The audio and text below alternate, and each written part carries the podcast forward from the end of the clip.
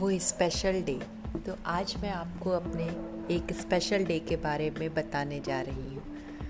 वो दिन था जब मैं काम करने जाती थी, मैं स्कूल में पढ़ाती थी और मैं जिनके साथ थी, वो वो भी स्कूल में काम करते थे। एक दिन जब मैं स्कूल से लौटी तो वो मुझे लेने आए तो मैं बहुत खुश थी और जब वो लेके आ, मुझे घर पहुँचे तो मेरे लिए एक सरप्राइज़ था।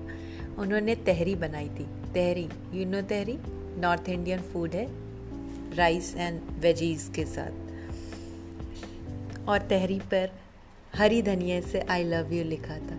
वो आई लव यू देख के मेरी आँखें भर गईं। इतना प्यार अपने लिए देखा। इतना प्यार मुझसे किसी ने नहीं किया, जितना प्यार उन्होंने मुझसे किया। और वो दिन मेरे लिए, हमेशा के लिए स्पेशल हो गया।